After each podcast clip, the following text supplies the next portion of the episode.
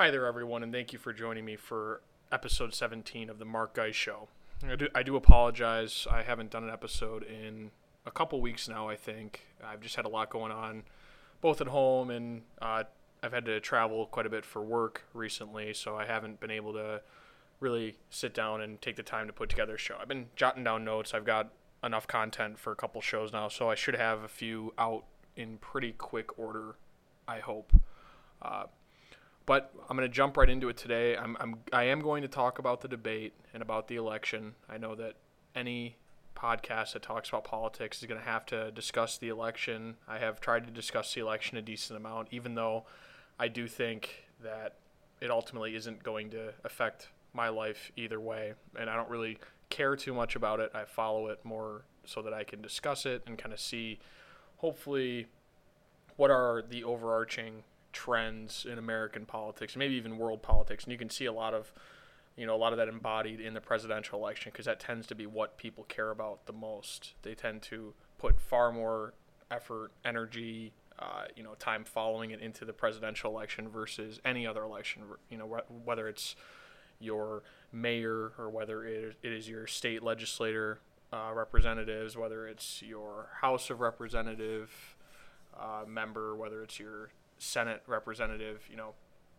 people put far more effort into the presidential election. So I think it is important to watch, even if we are basically apathetic about who becomes president, because it's going to be Hillary Clinton or Donald Trump. And I've said many times on here, I don't think my life is going to change. I think both of them are pretty much equally bad, and I don't have a horse in the race whatsoever. But I will discuss it because I, I do think it is important and who is president because the presidential the office of president has taken on so much power throughout American history. It's expanded far beyond what it was intended by the framers of, of the Constitution and the founding fathers. So who pre- who the president is does impact us. I just think that both of them are kind of equally bad, maybe in slightly different ways, but my life isn't really going to be markedly better or worse under either one. I don't think. But what I want to talk about first is my old friend Kenneth Rogoff, and I talked about him a few episodes ago. I'll I'll link to that episode because I discussed it for a while, and I called it the war on the war on cash, and a lot of people have used that term. I didn't come up with it, but I think it's a good way to sum up what's going on, and it's kind of an insidious war, kind of a behind the scenes war, and they try to make it seem like this will be something beneficial for us to eliminate cash or to eliminate particular denominations of cash so that there are only small bills out there. There are a lot of different proposals and reasons why people think that this would be beneficial. And all of those reasons, I think, are frankly BS. I think it's all about having control, and, and all of those reasons are just uh, just rationalizing the need for more control think they think we can't trust people with cash. Cash is just used for criminality.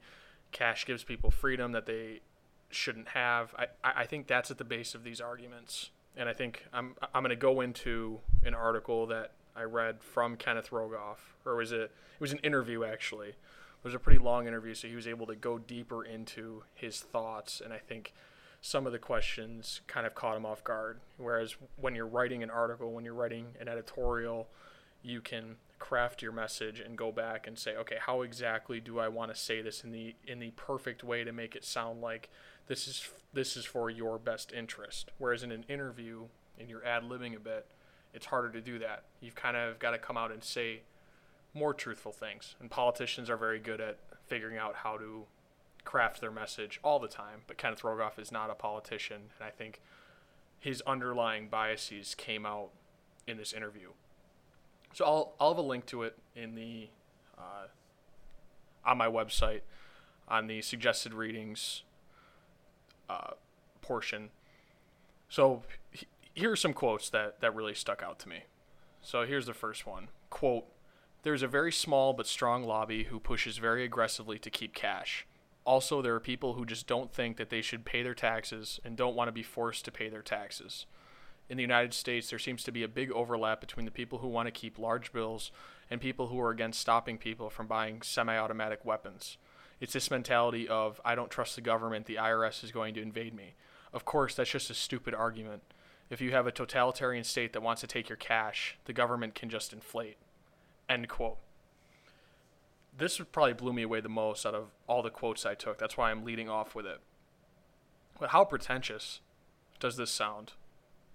And of course, there's going to be a huge overlap between people that believe in gun rights and those that be- those that believe in the right to hold cash and the right to have options in the media of exchange that they use.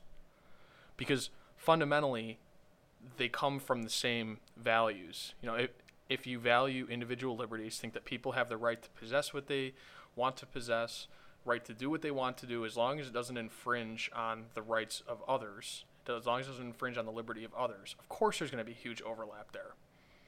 And I think what Rogoff doesn't understand is it's called having principles and being consistent. It's, it's something that he obviously wouldn't understand. He's trying to rack his brain.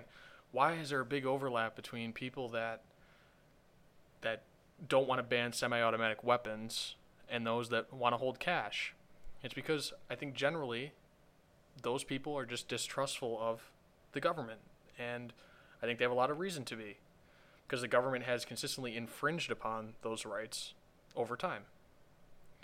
So and he even proves that in this quote. The, the last part is hilarious. So he calls being fearful of the government a stupid argument, which isn't an argument in and of itself. Just saying something is stupid or it violates common sense. That's not an argument. But then he says that the government can just inflate away your cash anytime it pleases, as long as it wishes. So when the government holds that type of power, doesn't it justify those fears that he's ridiculing, that he's saying are stupid? And also, I, I don't get why he wouldn't think that the American people would be scared to death of the IRS. So the way that they're able to invade our private lives, our private affairs, far more than any other arm of government, in my opinion, because this really impacts every tax-paying American, which is a huge portion of the population. And if they want to, if they want to make you a target, they can make your life a living hell. So the income tax and its enforcing arm, the IRS, it's become a weapon and it's something that rightfully scares a lot of Americans. So I think this quote just was I know I used the word pretentious before, but that's the best way to sum this up. It's saying, I don't get the principles that these people stand on. He doesn't respect those principles. It's one thing to disagree, and I've said that many times on this show. There are other people who are principled that I completely disagree with. I think their principles are wrong. But I acknowledge, okay, you're being consistent. I understand your principles. This is why. This is why I have the principles that I have. But he's not even saying that. He's saying it's a stupid argument. These people are dumb. They're just, you know, rednecks that want guns and want to hoard cash and want to prep for doomsday. That's what he's insinuating with this quote. So the next quote is quote so I'm trying to find a way to make it difficult to run a human trafficking business or commit extortion of big scale corruption without necessarily interfering with ordinary people and their day to day life. Another quote, I'm doing two here. Um, I'm not advocating bitcoins or other cryptocurrencies as an alternative to cash. Not at all. I think they need to be regulated. End quote. So I'm sorry to tell you, Kenny, but good luck trying to regulate Bitcoin and I would have liked to have heard if I was interviewing him. I would have asked a follow up question: How would regulation of Bitcoin possibly work? Because it's designed to not be regulated. It's designed to be self regulated, and it's through the internet. And and you know, I don't know how you can possibly justify it. And I think he probably doesn't really understand it, which is part of it. And I don't fully understand it either. You know, I've tried to do quite a bit of research because I think it's interesting but I don't think he fully understands it if he thinks that you can really regulate it. You can try, but I don't think it's going I don't think it's going to be cost effective and I don't think it's going to work.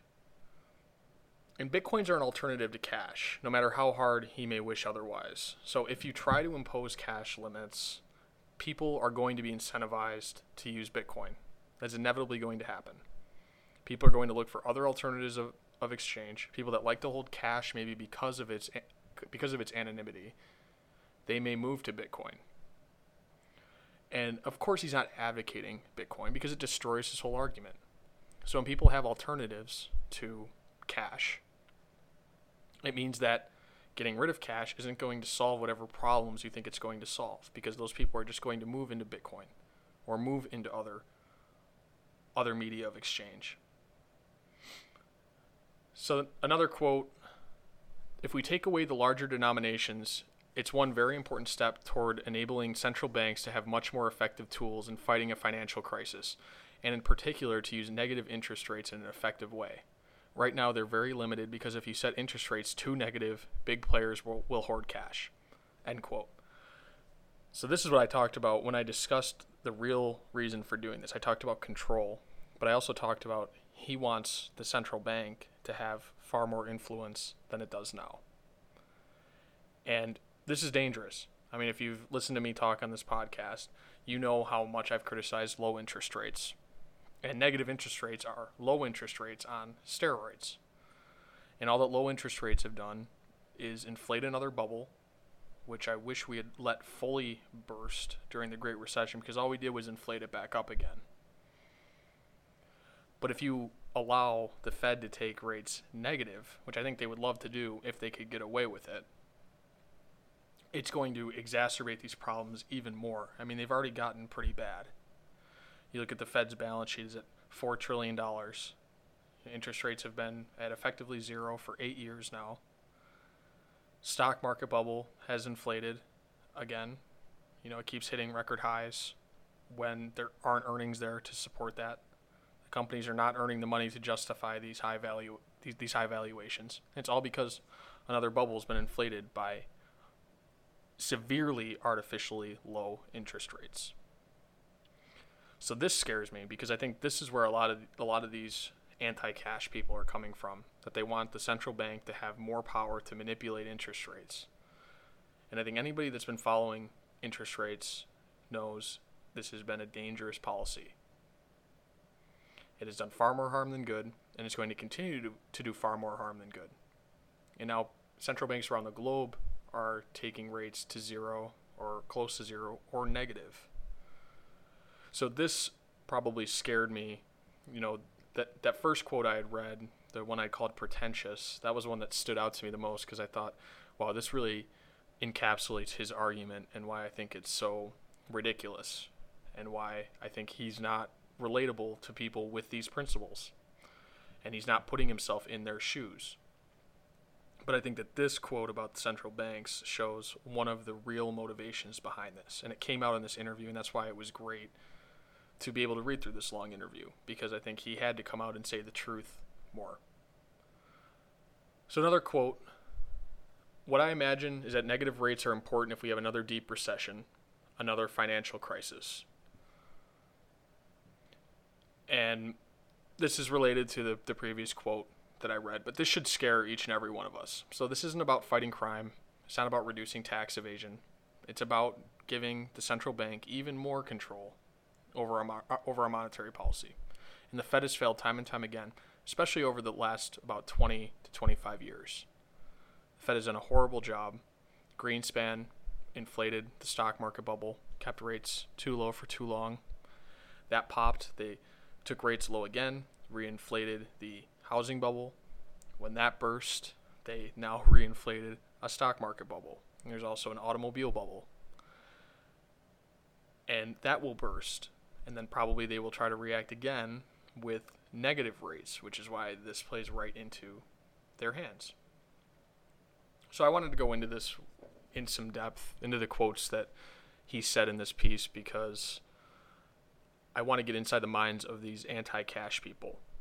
And it really is an anti freedom thing. I'm trying not to, to dive into cliches, but I think having the freedom to use the media of exchange that you want is part of freedom. It's part of economic freedom, and economic freedom is very important to overall freedom.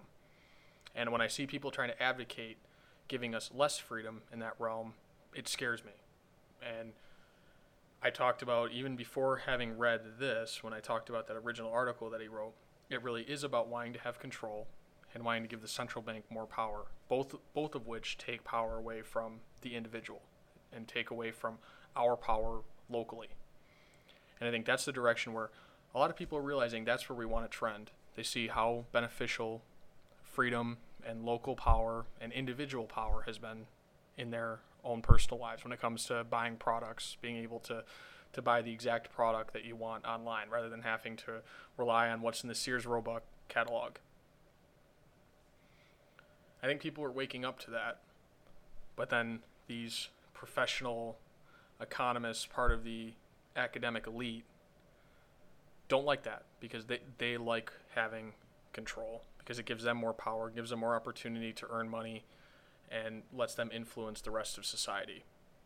So that was what I wanted to discuss there. Now I, now I will get into the election, which I'm sure everybody was waiting with bated breath for me to discuss. So the the presidential debate was a couple nights ago, and it went pretty much as planned. I mean, as as expected, as I expected. Hillary Clinton came out. She had her canned responses. She was well scripted, pretty well spoken. You know, she's obviously smart. And Trump came out, and it did not look like he was prepared, and he just wanted to turn it into a brawl, going back and forth. And some people like that. I, I was kind of surprised afterwards. Fewer people said that Clinton won compared to what I would have thought. But I guess it shouldn't come as a surprise with how this entire election has gone, this entire election cycle, because Trump has continually acted that way, and his popularity has generally trended upwards. And he probably has as good of a chance now at winning as he has had throughout the entire cycle. So it shouldn't come as a surprise, I guess. But both of them scare me pretty equally. So me saying that Clinton won, it's just because she kind of played it safe. She didn't get sucked into his stuff. She did a pretty good job of zinging back at him, far better than I'd expected she would. But they both scare me. And they're they scare me in different ways, but neither one is necessarily worse than the other in terms of how they scare me. So where Trump scares me, and it was right at the opening of the debate, but he comes out with his ultra protectionism, talking about if companies want to make products elsewhere, well, then we just got to charge tariffs up the ass to them when they try to bring the products back into the country. And gives absolutely no credit to free trade or the benefits of free trade. And I've said on this podcast many times that free trade has been a good thing. It has improved the lives of all Americans and it has improved especially the lives of poor Americans. But Trump has ran his entire campaign on saying that it's because China and Mexico are taking our jobs, we need to impose tariffs and prevent our companies from leaving.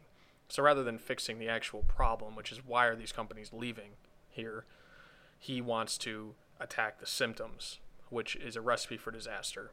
And that scares me because things will get more expensive. It'll you know the cost of living will rise and it'll be more difficult to sustain our current standard of living. So that was what stood out to me the most about him. Also, he talked about just basically personal liberty type of things. And endorsing stop and frisk, criticizing Clinton for taking the 5th Amendment, you know, kind of basic civil liberties that we as Americans have due to the Constitution. He advocates violating those in a lot of instances, and he advocates violating those to enforce illegal immigration, you know, to enforce immigration policy and deport illegals. I've talked about immigration before on this show too, and I don't, you know, want with the way our welfare system works and having a welfare state, I don't want unrestricted immigration, but I also don't want the immigration policies enforced by violating a bunch of bunch of people's constitutional rights. And you will inevitably by trying to enforce those the way that he's talking about you will inevitably violate some people's constitutional rights. And i am firmly against that i'm not firmly against deporting them when it's found out that they're here illegally as long as that's you know as long as that information is received through legal methods you know as long as it's not by going and knocking on doors or stopping people in the streets or pulling people over because they look like they might be an illegal immigrant or something like that. I don't want to see that happen, but it seems like his rhetoric is going down that path, and that scares me too. I think he is scary for personal liberties. Clinton, on the other hand, she scares me when it comes to economics. And she uses these canned phrases that the left has used for generations. I mean, you could go back to Lyndon Johnson, William Jennings Bryan, over 100 years ago, used the same kind of rhetoric too. But she kept saying trickle down economics and trumped up trickle down economics, or I, I think that was the term that she was using. But first of all, I want to get it out in the open. I don't think I've ever discussed this on this show, but trickle down economics isn't a real thing. They they act like trickle down economics is it's proposed by certain economists, certain free market economists, and that's what they believe. They just believe that what if you do things that are good for the rich, then it's going to trickle down to the rest of everybody else. But all that is is just rhetoric. That is just politics. No economist has ever advocated anything called trickle down economics. And I know that Thomas Sowell has written on this. I need to find an article, an, an article with him lambasting people for using this term as if it's something valid, as, as if it's a valid criticism of anyone. So I need to find that and, and link to it because it's a great read. Anything by Thomas Sowell is a great read, by the way. But she kept saying this. She said it over and over again. She said trickle down economics definitely at least a handful of times and, and said that's what Trump is advocating. And I'm not defending Trump's economic policies whatsoever, but Clinton would oppose any free market solution or anything to reduce taxes on the wealthy because she said, oh, that, that would be trickle down economics. You know, even if taxes were reduced on the rest of people, anything that makes the rich better off apparently is trickle down economics to Clinton. And Clinton is proposing additional taxes on the wealthy, which I think is also a recipe for disaster. Once again, like I said with Trump, how he's talking about wanting to restrict companies from leaving or wanting to impose huge tariffs on those that do leave and want to bring their goods back into the U.S. What Clinton is doing is talking about the symptoms rather than the actual cause. And the actual cause in the federal government of the deficits is spending. We take in plenty of tax revenue. Spending has skyrocketed. The, the issue is not on the revenue side it's on the spending side. But she does not want to attack that because it's politically unpopular. But what she can do is she can sick the 99% on the 1% and say, oh, all we need to do is tax the 1% more and we'll all be fine. You know, the, the, the 99% will be fine, even though she's definitely part of the, the 1% herself. But that's her rhetoric. And then the majority, the populace, think, oh, that would be good for me. You know, as long as it's not me that's being taxed more, then we're all good. But what's happened with taxes throughout American history?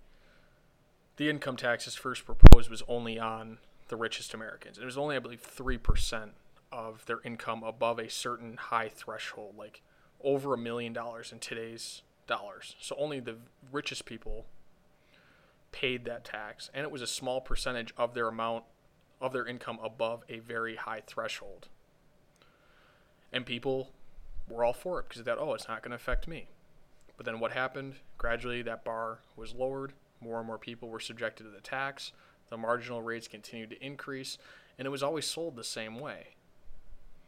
It was always sold as, well, the richest are paying more now. So they're bearing a disproportionate share of this. So you should be for it because now more money is coming in versus what you were paying. And, you know, initially it was zero, and then you know maybe I don't I don't know the exact progression. I I'll, I'll try to find an article on that and link it in the suggested readings. But you know, then maybe the middle class may have been subjected to a one percent tax, where the the taxes on the rich were raised to seven or eight percent. And it was sold to them as you know you're only going to be paying 1% now we're going to be getting 5% more from all these very rich people. So this is a good deal for you. That's how it's always been sold. That's how they're selling it now. But if you want to talk about something trickling down tax rates are what trickle down because they initially get imposed on the rich and then they trickle down to the rest of us.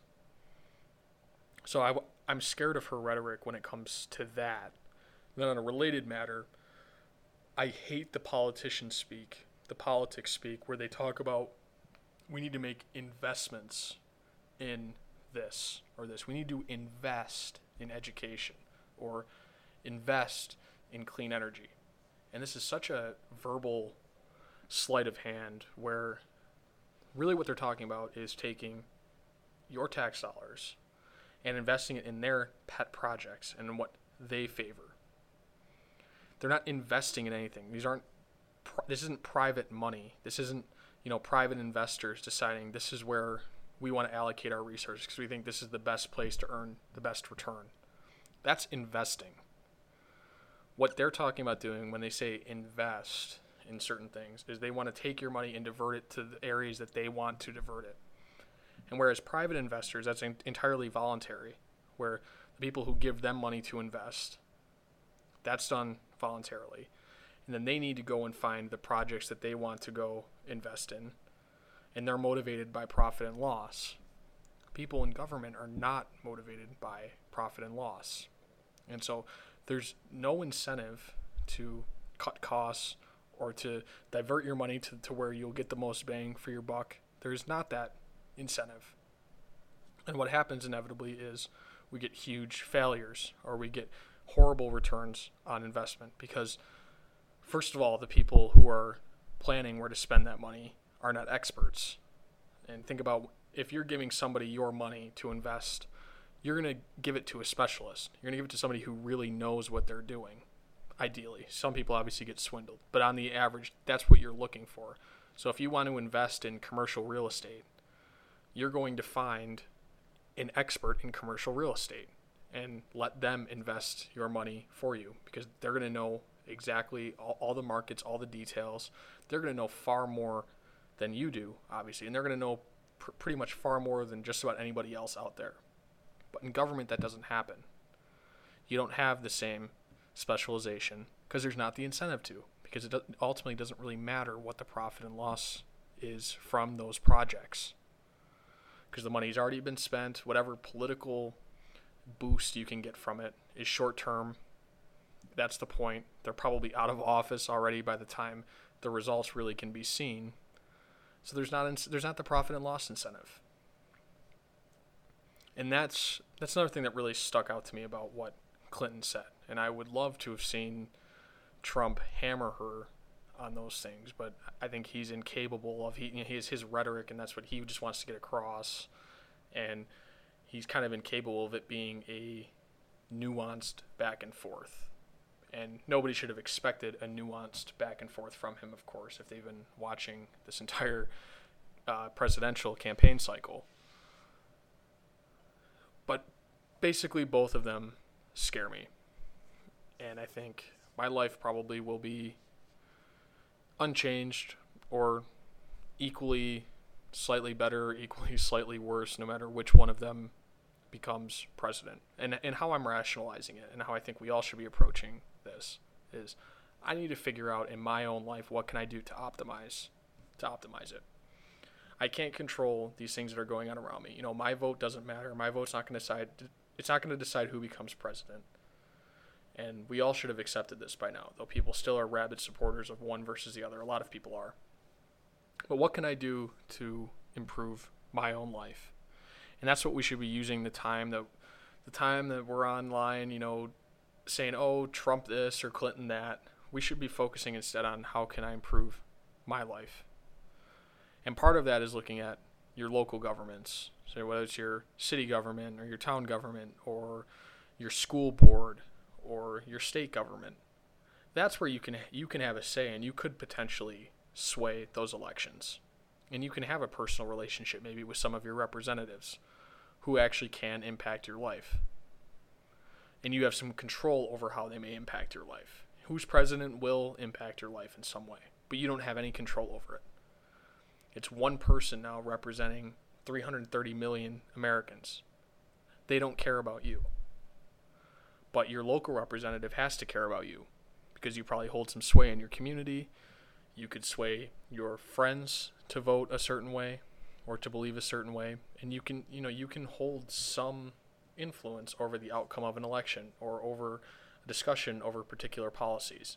So what I would love to see is for us and everybody that realizes this to start diverting your energy from following national politics and specifically the presidential election and instead focusing on what you can do locally. And that's just on the government side. But obviously, also devote energy to how can I improve my life on the economic side, and, you know, on the family side. That's what we can do to improve our lives. And if we all do that, if we all improve our lives, it almost is irrelevant who is president. Yes, the president could get us involved in a war and or into some major conflict that affects each and every one of our lives. It could destroy the economy again. Um, there are a lot of things that could happen, but those things are going to happen regardless of what you do. So all you can do is be the most prepared and, and optimize as much as possible to be able to prepare for whatever happens. So that's how I'm trying to approach this, and I hope that a lot of you are as well, because I think that's all that we can do when it feels so, like I feel so pessimistic about how this is going to turn out and what's going to ha- what's going to continue to happen on the national stage, especially in the executive branch. So, thank you for joining me again. I should have another episode out later this week, I'm hoping. Uh, I'm not sure what I'm going to discuss yet. I've got a few topics at hand, so hopefully, I'll have a couple of those out. Have a fantastic rest of your week and uh, enjoy the beginning of fall.